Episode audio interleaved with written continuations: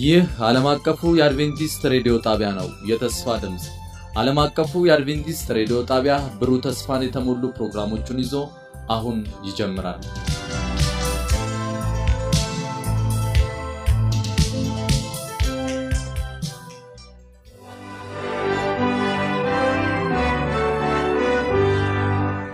ሕያው ቃል ለዘመኑ ሰው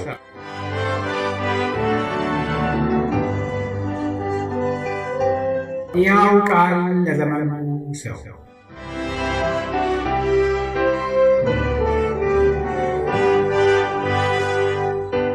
በዚህ ዝግጅት መሰረታዊ የመጽሐፍ ቅዱስ ትምህርት በነፃ ይሰጣል።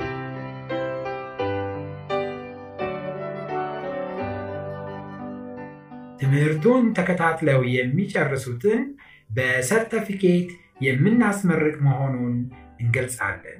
ለሚኖራችሁ አስተያየትና ጥያቄ በስልክ ቁጥራችን 0910 82 81 82 ወይም በፖስታ ሳጥን ቁጥራችን 145 ላይ ብትገናኙን አስፈላጊውን መረጃ እንሰጣቸዋለን። ሕያው ቃል ለዘመኑ ሰው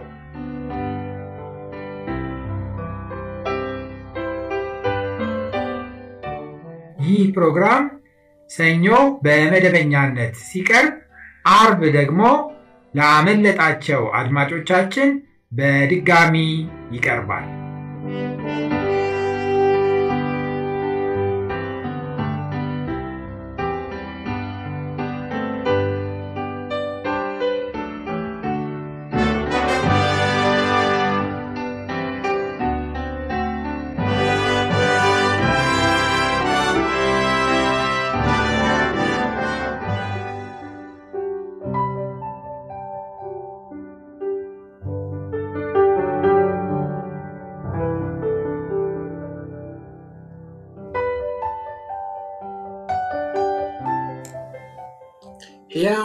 ቃል ለዘመኑ ሰው። ትምህርት ሶስት። እግዚአብሔር አብ። ዘላለማዊ እግዚአብሔር አብ ፈጣሪ የሕይወት ምንጭ ሁሉን በእጁ ደግፎ የያዘና ፍጥረትን ሁሉ የሚገዛ ኃያልና ሉዓላዊ አምላክ ነው። እሱ ቅዱስ፣ ደግ፣ ቸር፣ መሐሪ እና ርኅሩ ለቁጣ የዘገየ ጽኑ አፍቃሪና ታማኝ አምላክ ነው። በወልድና በመንፈስ ቅዱስ የተገለጹ ማንነቶች ማንነቶች እና ኃያላት ሁሉ ደግሞ በእርሱ የተገለጹ ናቸው። አንደኛ የእግዚአብሔር አብ ማንነትና ሕልውና እንደምን ተገለጠ?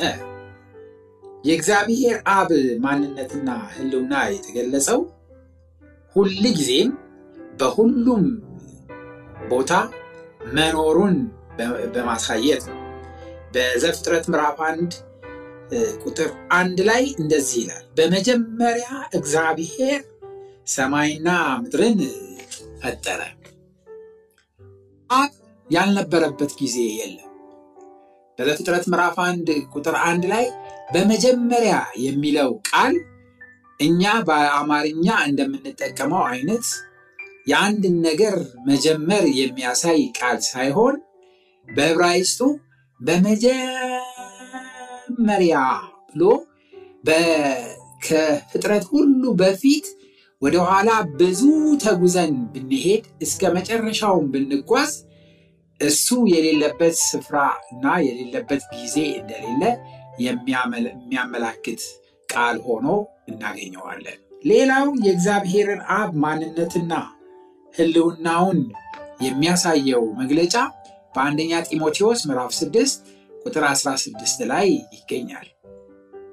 እንዲህ ይነበባል፣ እርሱ ብቻ የማይሞት ነው፣ ማንም ሊቀርበው በማይችል ብርሃን ይኖራል፣ አንድ ሰው እንኳን አላየውም፣ ሊያየውም አይችልም። ለእርሱ ክብርና የዘላለም ኃይል ይሁን አሜን ይላል። ወንድሞቼና እህቶቼ እግዚአብሔር የማይሞት ነው። ሌሎች ሁሉ ፍጥረት ሁሉ ይሞታሉ፣ ነገር ግን እግዚአብሔር የማይሞት አምላክ ነው። ማንም ሊቀርበው በማይችል ብርሃን ውስጥ የሚኖር አንድስ እንኳን አንድም ሰው እንኳን አላየውም፣ ደግሞም ሊያየውም አይችልም ይላል ጥቅሱ ሲናገር። ስለዚህ ነው እሱን የምናከብረው ከፍ ከፍ የምናደርገው እና የምናነግሰው በዚህ ምክንያት ነው። ምክንያቱም እግዚአብሔር ዘላለማዊ አምላክ፣ የማይሞት አምላክ፣ ለዘላለም የሚኖር አምላክ መሆኑን እንመለከታለን። እሱን ልናየው እና ልንመረምረው እንደማንችል ቃሉ ይነግረናል። ስለዚህ እግዚአብሔር እንግዲህ ያለና የሚኖር ሁሌም ያለ ሁሌም የሚኖር አምላክ መሆኑን ከዚህ እንረዳለን። ሌላው መገለጫው እግዚአብሔር ፈጣሪ ነው። እግዚአብሔር ፈጣሪ ነው። ለዚህ ነው በሰማይ ያሉ 24 ሽማግሌዎች እግዚአብሔርን በሚያከብሩበት ጊዜ ስለ ፈጣሪነቱ ከፍ አድርገው የሚናገሩት በራዕየ ዮሐንስ ምዕራፍ 4 ቁጥር 10 እስከ 11 24ቱ ሽማግሌዎችም በዙፋኑ ላይ በተቀመጠው ፊት ወድቀው ከዘላለም እስከ ዘላለም በሕይወት ለሚኖረው እየሰገዱ ጌታችንና አምላካችን ሆይ አንተ ሁሉም ፈጥረሃልና ስለፈቀድክም ሆነዋልና ተፈጥረውም አለና ክብር፣ ውዳሴ፣ ኃይል ልትቀበል ይገባሃል እያሉ በዙፋኑ ፊት አክሊላቸውን ያኖራሉ ይላል። ወንድሞቼና እህቶቼ ከዚህ ውስጥ በጣም ትኩረት ማድረግ ያለብን እግዚአብሔር ከዘላለም እስከ ዘላለም በሕይወት ለሚኖረው ከዘላለም እስከ ዘላለም በሕይወት ለሚኖረው ልብ በሉ። ከዘላለም ማለት ከዘላለም ወደኋላ በምንሄድበት ጊዜ የሌለበት ጊዜ እንደሌለ፣ እስከ ዘላለም የሚል ደግሞ ወደፊት ደግሞ የማይሞትና ሁል ጊዜ ያለ በሕይወት የሚኖር አምላክ እንደሆነ ሲናገሩ እንሰማለን። ጌታችንና አምላካችን አንተ ሁሉም ፈጥረሃልና ስለፈቀድክም ሆኗል ተፈጥሯልም ይላል። እግዚአብሔር ፍጡር አይደለም። አምላካችን አብ ፍጡር አይደለም። ነገር ግን ሁሉንም የፈጠረው አምላክ እሱ መሆኑ እሱ ስለፈቀደ እሱ ስለተናገረ እሱ ይፈጠሩ ስላለ እነዚህ ሁሉ የምናያቸው ፍጡራን በሙሉ እና ዓለማት ሁሉ በእሱ ፍቃድ እንደተፈጠሩ ይሄ ጥቅስ ይነግረናል። ስለዚህ ነው ክብር፣ ውዳሴ፣ ኃይል ሊቀበል የሚገባው ምክንያቱም እግዚአብሔር አምላካችን የሁሉም ፈጣሪ ስለሆነ ነው። ሌላው እግዚአብሔር አብ የህይወት ምንጭ ነው። የህይወት ሁሉ ምንጭ ነው። አንደኛ ቆሮንቶስ ምዕራፍ 8 ቁጥር 6 ላይ እንደዚህ ይላል፣ ለእኛስ ነገር ሁሉ ከእርሱ የሆነ እኛም ለእርሱ የሆን አንድ አምላክ አብ አለን። ነገር ሁሉ በእርሱ በኩል የሆነ እኛም በእርሱ በኩል የሆን አንድ ጌታ ኢየሱስ ክርስቶስ አለን ይላል። ስለዚህ ይህ ጥቅስ እንደሚናገረው ለእኛ ነገር ሁሉ ከእርሱ የሆነ መኖራችን፣ መንቀሳቀሳችን፣ መተንፈሳችን፣ መነሳታችን፣ መቀመጣችን፣ መስራታችን ሁሉም ነገር ከእርሱ እንደሆነልን እንመለከታለን። ስለዚህ የህይወታችን ሁሉ ምንጭ እግዚአብሔር አብ መሆኑን ከዚህ እንምናያለን ማለት ነው። ሌላው ደግሞ እንግዲያውስ እርሱን እንዴት እናውቀዋለን? ወይም ደግሞ እንግዲህ የማይታይ ከሆነ በታላቅ ብርሃን ውስጥ ካለ እና እንዴት አድርገን ነው እሱ ስለመኖሩ የምናውቀው ወይም የምናምነው? ምክንያቱም በዮሐንስ ወንጌል ምዕራፍ 6 ቁጥር 46 ላይ ራሱ ክርስቶስ እንደዚህ ብሎ ይናገራል። አብን ያየ ማንም የለም ከእግዚአብሔር ከሆነው በቀር እርሱ አብን አይቷል። ከእግዚአብሔር ከሆነው በቀር ወይም ከኢየሱስ ክርስቶስ በቀር አብን ማንም ሰው ያየው የለም። ስለዚህ እሱ ብቻ አይቶታል፣ ከእርሱ በቀር ማንም አላየውም። ስለዚህ ስለ አብ የምናውቀው ነገር ስለ አብ የምናምነው ነገር ሁሉ የተገለጸልን በማን በኩል ነው? በልጁ በኢየሱስ ክርስቶስ በኩል ነው ማለት ነው። በዮሐንስ ወንጌል ምዕራፍ 1 ቁጥር 18 ይህንን ጉዳይ ሲያጠናክረው መቼም ቢሆን እግዚአብሔርን ያየ አንድ ስንኳን የለም፣ በአባቱ እቅፍ ያለ አንድ ልጁ እርሱ ተረከው ይላል። ስለዚህ እግዚአብሔር አብን የተረከልን እንደዚህ ነው። አምላካችሁ እግዚአብሔር አብ እንዲህ ይመስላል እንዲህ አይነት ነው ብሎ የተረከልን ክርስቶስ ኢየሱስ እሱ አስቀድሞ በእቅፉ የነበረው አዳኛችን ኢየሱስ ክርስቶስ እንደሆነ እናያለን። በማቴዎስ ወንጌል ምዕራፍ 11 ቁጥር 27 ላይ ደግሞ ሁሉ ከአባቴ ዘንድ ተሰጥቶኛል፣ ከአብ በቀር ወልድን የሚያውቅ የለም፣ ከወልድ በቀር ከወልድም በቀር ወልድም ሊገልጥለት ከሚፈቅድ በቀር አብን የሚያውቅ የለም ይላል። እንግዲህ ወልድ ስለገለጸልን ወልድ ስለአሳወቀን ስለ አብ እናውቃለን። ስለዚህ ሁሉን ነገር ሊገልጽልን ወይም ሊያሳውቀን የሚችለው ማን ነው? ኢየሱስ ክርስቶስ ነው። ስለ አባቱ ስለ አብ የገለጸልን እና ያስተማረን እሱ እንደሆነ ማወቅ ይኖርብናል። ታዲያ ኢየሱስ እንዴት ነው የገለጸው አብን? ኢየሱስ እንዴት ነው የገለጸው? በዮሐንስ ወንጌል ምዕራፍ 4 ቁጥር 24 ላይ እንደዚህ አለ፣ እግዚአብሔር መንፈስ ነው፣ የሚሰግዱለትን በመንፈስና በእውነት ሊሰግዱለት ያስፈልጋል። እንግዲህ ኢየሱስ ክርስቶስ አብን ሲገልጸው እግዚአብሔር መንፈስ ነው ብሎ መንፈስ እንደሆነ ገለጸ። እንግዲህ መንፈስ ማለት ምን ማለት ነው? በሌላ አነጋገር አንድ ቦታ ክርስቶስ ኢየሱስ ከሞት ከተነሳ በኋላ ሲያዩት ደንግጠው ደቀ መዛሙርቶቹ ወደሱ ለመቅረብ ፈርተው ሳለ አትፍሩ፣ አትፍሩ እኔ መንፈስ አይደለሁም፣ አሁን ኑ ንኩኝ፣ ዳሱኝ ብለዋል እና ስለዚህ መንፈስ ሊነካ ሊዳሰስ ሊጨበጥ የማይችል ሊታይም የማይችል እንደሆነ እናያለን እና እግዚአብሔር አብ መንፈስ ነው ከተባለ ልንነካው ልንዳስሰው እና ልናየው አንችልም ማለት ነው። ስለዚህ የምናምነው ክርስቶስ ኢየሱስ አብ እንዳለና አብ አባታችን እንደሆነ በሁሉም ስፍራ እንደሚገኝ ከኛ እንደማይርቅ የገለጸልንን እውነት በመቀበል ምክንያት በመቀበል ብቻ አምነን በመቀበል ብቻ መሆን ይኖርበታል። ታዲያ እግዚአብሔር አብን እንዴት ነው የምናመልከው? በዚሁ በዮሐንስ ወንጌል ምዕራፍ 4 ቁጥር 23 ላይ ነገር ግን በእውነት የሚሰግዱ ለአብ በመንፈስና በእውነት የሚሰግዱበት ጊዜ ይመጣል፣ አሁንም ሆነዋል፣ አብ ሊሰግዱለት እንደነዚህ ያሉትን ይሻልና ብሎ ይናገራል። ስለዚህ ለጌታችን ለአምላካችን ለእግዚአብሔር አብ የምንሰግደው በእውነት ነው፣ በእውነትና በመንፈስ ነው። ይሄ ማለት ማለት ነው ቃሉ ላይ በተገለጸልን ክርስቶስ ኢየሱስ ባስተማረልን ባስተማረን መሰረት በየትኛውም ስፍራ ስለሚገኝ ባናየው ባንዳስሰውም በየትኛውም ስፍራ ስንበረከት ስንሰግድና አምልኮ ስናደርግ እግዚአብሔር አብ እንደሚቀበለን በማመን ለእግዚአብሔር አብ ከበሬታና ስግደት ልናደርግ ይገባል ማለት ነው። እንግዲህ ጌታችን ኢየሱስ ክርስቶስ ስለ እግዚአብሔር አብ ከገለጸልን እግዚአብሔር አብን አወቅን ማለት ነገር ግን አንድን ሰው ወይም አንድን አምላክ አወቅን የምንለው ምኑን ስናውቅ ነው? እስቲ እያንዳንዳችን ይህንን በደንብ እንመልከት። ለምሳሌ አንድን ግለሰብ አውቀዋለሁ ስንል አንድ ቀን ስላየሁት ነው። ከዛ በኋላ አንድ ቀን አይቼዋለሁ አውቀዋለሁ ማለት እንችላለን።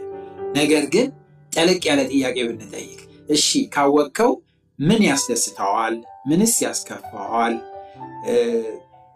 ለሚለው ጥያቄ መልስ ካልሰጠን አይ ዝም ብለህ በአይን አይተዋል እንጂ አታውቀውም ነው የሚለን ሰው። ስለዚህ እግዚአብሔርን ማወቅ ማለት ጸባዩን፣ ባህሪውን ማወቅ ማለት ነው። ስለዚህ በዮሐንስ ወንጌል ምዕራፍ 8 ቁጥር 55 ላይ አላወቃችሁትም፣ እኔ ግን አውቄዋለሁ። አላውቀውም ብል እንደ እናንተ ሐሰተኛ በሆንኩ፣ ዳሩ ግን አውቀዋለሁ ቃሉንም እጠብቃለሁ ይላል እና ጌታ ኢየሱስ ክርስቶስ አባቱን ያውቀዋል፣ ቃሉን ይጠብቃል። ምን እንደሚያሻው ምን ፈልግ በደንብ አድርጎ ከቃሉ ከእግዚአብሔር በደንብ ያውቃል። ስለዚህ እግዚአብሔርን እናውቃለን የምንል ከሆነ የእግዚአብሔርን ማንነት በደንብ አድርገን ጠንቅቀን ማወቅ ይኖርብናል። ይኸውም የእግዚአብሔር ማንነት የሚገለጸው በባህሪው ወይም በጸባዩ ነው። ስለዚህ የአምላካችን ባህሪ ወይም ጸባይ ምንድን ነው ብለን መጠየቅ ይኖርብናል። ለዚህም መልስ ይሰጠናል መጽሐፍ ቅዱስ አንደኛ ዮሐንስ ምዕራፍ አራት ቁጥር ስምንት ላይ ፍቅር የሌለው እግዚአብሔርን አያውቅም፣ እግዚአብሔር ፍቅር ነውና ይለናል። ስለዚህ እግዚአብሔር ፍቅር ነው። በቃ ፍቅር ነው። እንደውም መጽሐፍ ቅዱስ እዚህ ላይ በደንብ አድርገን ስንመለከት ፍቅር የሌለው እግዚአብሔርን አያውቅም፣ እግዚአብሔር ፍቅር ነውና። አፍቃሪ ነው አላለም፣ ያፈቅራል ይወዳል ብቻ አላለም። እንደውም ፍቅር የሚባለው ነገር ካለ እሱ በቃ እግዚአብሔር ነው፣ የእግዚአብሔር ባህሪ ነው ብሎ ይነግረናል ማለት ነው። በእውነቱ በጣም የሚገርመውና የሚደንቀው ነገር ሰይጣን ስለ እግዚአብሔር አብ ያለንን አመለካከት በጭራሽ በቃ እንዳዛባውና የተሳሳተ አመለካከት እንዲኖረን እንዳደረገ በደንብ በግልጽ ይታያል። ለምሳሌ አንድ ሰው መከራ ሲደርስበት፣ ችግር ሲደርስበት ቶሎ ብሎ ምንድን ነው የሚለው? እግዚአብሔር ምን አደረግኩ? ይህንን ሁሉ ያመጣህብኝ ለምንድን ነው ብሎ እግዚአብሔርን ያማርራል። እና እግዚአብሔርን ማማረሩ እግዚአብሔር ክፉ ነገር እንደሚያመጣ፣ እግዚአብሔር እንደሚቀጣ፣ እግዚአብሔር ቁጡ እንደሆነ በቃ የተሳለብን ነገር አለ። አንድ ሰው አደጋ ቢደርስበት እግዚአብሔር ፈረደበት ፈረደበት እንላለን። እግዚአብሔር ያንን አደጋ ያንን ክፉ ነገር በሰውየው ላይ እንዳወረደበት አድርገን ነው የምንናገረው እና ይሄ ሰይጣን ስለ እግዚአብሔር ያለንን አመለካከት በጭራሽ እንዳዛባውና የተሳሳተ እንዳደረገው ነው የምንመለከተው።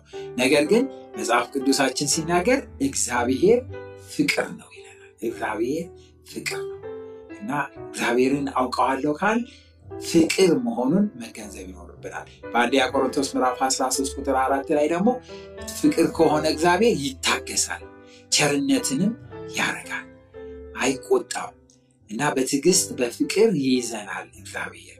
ስለዚህ አምላካችን ፍቅር መሆኑን አውቀን በፍርሃት ሳይሆን ስላፈቀረን እኛም ልናፈቅረውና ልንከተለው ይገባል። እንግዲህ እግዚአብሔር ፍቅር መሆኑንና በፍቅር ደግሞ የሚወደን አምላክ መሆኑን ካወቅንና ከተከተለው በእውነት እግዚአብሔርን በደንብ አስተውለነዋል፣ አውቀነዋል ማለት እንችላለን ማለት ነው። ሌላው አንድን ሰው ወይም አንድን ግለሰብ አወቅኩት ሲባል መጠሪያውን ስሙን ማወቅ በጣም አስፈላጊ ነገር እንደሆነ እናያለን። አውቀዋለሁ ስንል እንዴ ማን ነው የሚባለው የሚባል ጥያቄ ይመጣል። ስለዚህ እገሌ ነው የሚባለው ብለን መልስ እንሰጣለን።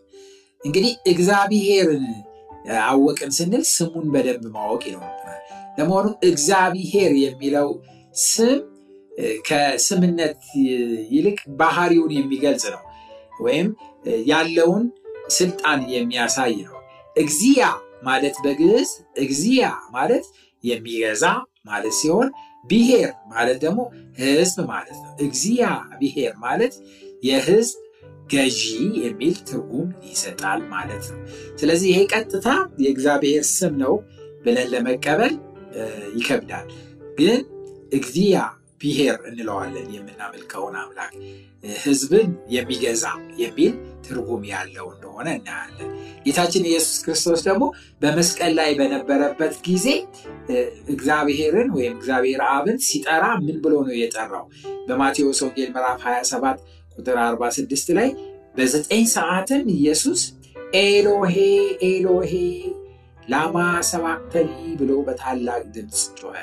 ይኸውም አምላኬ አምላኬ ስለምን ተውከኝ ማለት ነው። እንግዲህ ክርስቶስ በመስቀል ላይ በነበረበት ጊዜ ኤሎሄ ኤሎሄ ብሎ እግዚአብሔር አብን እንደጠራ እንመለከታለን። ይሄ ኤሎሄም የሚለው የእግዚአብሔር ስም ምን ማለት ነው? ፈጣሪ ማለት ነው። አምላክ ፈጣሪ ማለት ነው። ትርጉሙ አምላክ ፈጣሪ ማለት ነው። ሌላ ቦታ ደግሞ እግዚአብሔር ለአብርሃም ማን ብለህ ጥራኝ ይለዋል። ኤልሻዳይ ብለህ ጥራኝ። በዘፍጥረት ምዕራፍ 17 ቁጥር አንድ ላይ እንደዚህ ይላል፣ አብርሃምንም አብርሃምም የዘጠና ዘጠኝ ዓመት ሰው በሆነ ጊዜ እግዚአብሔር ለአብርሃም የተገለጠለትና እኔ ኤልሻዳይ ነኝ፣ በፊትህም በፊቴም ተመላለስ ፍጹምም ሁን አለው። እኔ ማነኝ አለ? እኔ ኤልሻዳይ ነኝ። ኤልሻዳይ ነኝ። ኤልሻዳይ የሚለው የእግዚአብሔር ስም ትርጉሙ ሁሉ ቻይ ማለት ነው። ሁሉን ቻይ ማለት እንደሆነ እንመለከታለን። ብዙ የእግዚአብሔር መልእክተኞች ወይም ደግሞ መጽሐፍ ቅዱስን የጻፉ ነቢያት እግዚአብሔርን ማን ይሉት ነበረ? አዶናይ አዶናይ ይሉት ነበር። አዶናይ ብለው ይጠሩት ነበር። አዶናይ ብለው ይጠሩት ነበር። አዶናይ ማለት ጌታ፣ ገዢ የሚል ትርጉም ያለው መሆኑን እናያለን። እንግዲህ ወደዚህ ጉዳይ ወደ ማጠቃለያው ስንሄድ እግዚአብሔር ራሱ አንድ ጊዜ በዘጸአት ምዕራፍ 3 ቁጥር 14 ላይ ሙሴን ወደ ግብፅ ሀገር ሄደህ በባርነት ያሉትን ሕዝቦቼን ከግብፅ እንዲወጡ አድርግ ባለው ጊዜ አይ ሆይ እኔስ መሄድ እሄዳለሁ፣ ነገር ግን የላከ አምላክ ስሙ ማን ነው ብለው ቢጠይቁኝ ማን ልበል ብሎ ጥያቄ አቀረበ። እግዚአብሔርም በዘፍጥረት ምዕራፍ 3 ቁጥር 14 ላይ እግዚአብሔርም ሙሴን ያለና የሚኖር እኔ ነኝ አለው። እንግዲህ ለእስራኤል ልጆች ያለና የሚኖር ወደ እናንተ ላከኝ ትላቸዋለህ አለው። ስለዚህ እግዚአብሔር እዚህ ጋር ማነው ስሜ ያለ? ያለና የሚኖር ያለና የሚኖር ነው ስሜ። ስለዚህ ለሚጠይቁ ሰዎች ያለና የሚኖር ብለህ ትመልስላቸዋለህ ወይም ትነግራቸዋለህ ስሜን ብሎ ይነግረዋል። ይሄ ያለና የሚኖር የሚለው የእግዚአብሔር ስም ሲጻፍ በዛ በዕብራይስጡ በውስጡ አናባቢ አናባቢ ቃላት አናባቢ ፊደላት ስለሌሉ ልክ እንደ መተንፈስ ያለ ድምፅ ነው የሚሰጠው። ያዊ ያዊ የሚል ድምፅ ይሰጣል። እንደ መተንፈስ ያለ ድምፅ ይሰጣል እና ለመጻፍም ለመናገርም በጣም ከበድ ያለ የእግዚአብሔር ስም እንደሆነ እንመለከታለን። ይህንን ስም በተለይ የሰማይ መላእክቶች የሰማይ ፍጡራን ይህንን ስም ሲጠሩ በታላቅ ክብር ነው። በራ ዮሐንስ ምዕራፍ አራት ቁጥር ስምንት ላይ አራቱም እንስሳቶች እያንዳንዳቸው ስድስት ክንፎች አሏቸው፣ በዙሪያቸውና በውስጣቸው ዓይኖች ሞልተውባቸዋል። ቅዱስ ቅዱስ ቅዱስ ያለና ቅዱስ ቅዱስ ቅዱስ የነበረና ያለ የሚመጣ ሁሉን የሚገዛ ጌታ አምላክ እያሉ ቀንና ሌሊት አያርፉም ይላል።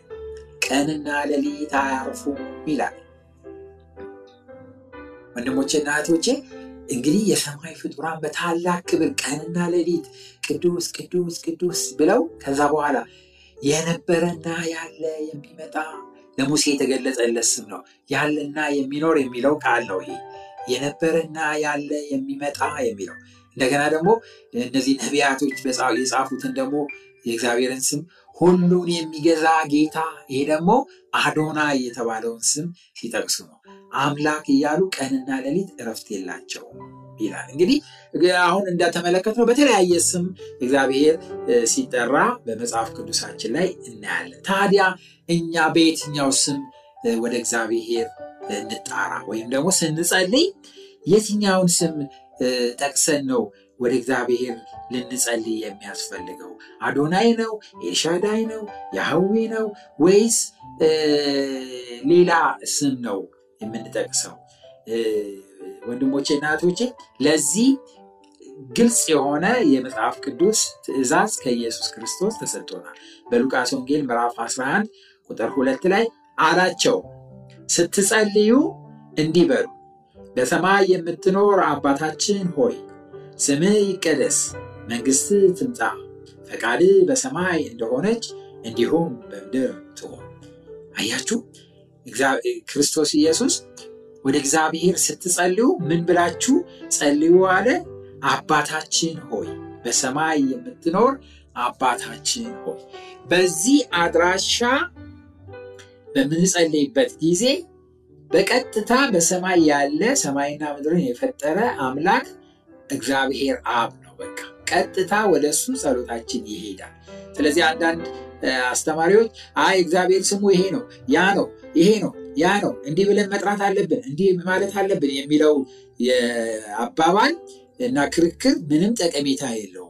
ጠቀሜታ ያለው ክርስቶስ ኢየሱስ የገለጸልን ነው። ክርስቶስ ኢየሱስም ወደ ሰማይ ስትጸልዩ፣ ወደ አብ ስትጸልዩ በሰማይ የምትኖር አባታችን ሆይ ብላችሁ ጸልዩ። ጳውሎስ ይህንን ሲያጠናክረው በሮሜ ምዕራፍ 8 ቁጥር 15 ላይ አባ አባ አባ አባት ብለን የምንጮህበት የልጅነት መንፈስ ተቀበላችሁ እንጂ እንደገና ለፍርሃት የባርነት መንፈስ አልተቀበላችሁምና ይላል።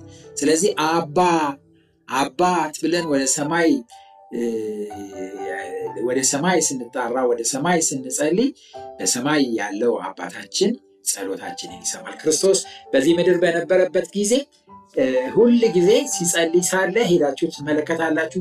በዮሐንስ ወንጌል ምዕራፍ 11 ላይ አላዛርን ሲያስነሳ ሲጸልይ፣ በሌላም ቦታ ሲጸልይ ጌታችን ኢየሱስ ክርስቶስ አባ አባት ሆይ ሁል ጊዜ እንደምትሰማኝ አምናለሁ፣ አሁንም እንደምትሰማኝ ያውቃለሁ ብሎ ነው የሚጸልየው እና አባ አባት ሆይ ብሎ ነው የሚጸልየው። ስለዚህ ስለዚህ በዚህ በኩል ይሄ ነው የእግዚአብሔር ስም ያ ነው እየተባለ ክርክር ውስጥ ከመግባት ይልቅ አባ አባት ሆይ በሰማይ ያለ በሰማይ የምትኖር አባታችን ሆይ ብለን እግዚአብሔርን ልንጠራና ወደ እሱ ልንጮህ ያስፈልገናል። እንግዲህ እግዚአብሔር አብ የሁሉ ፈጣሪ የማይሞት በሁሉ ስፍራ በአንድ ጊዜ የሚገኝ በመንፈስና በእውነት በቃሉ በተገለጸልን መሰረት ልንሰግድለት ልናመልከው የሚገባ አባ አባት ብለን ልንጠራው የማንፈራ ሁል ጊዜ በአጠገባችን የሚገኝ ከትንፋሻችን ይልቅ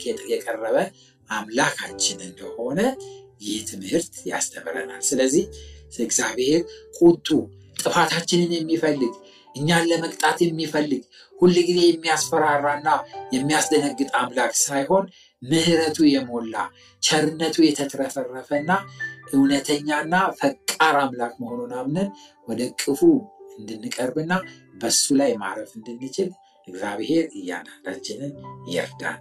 እግዚአብሔር አምላክ ይባርካችሁ።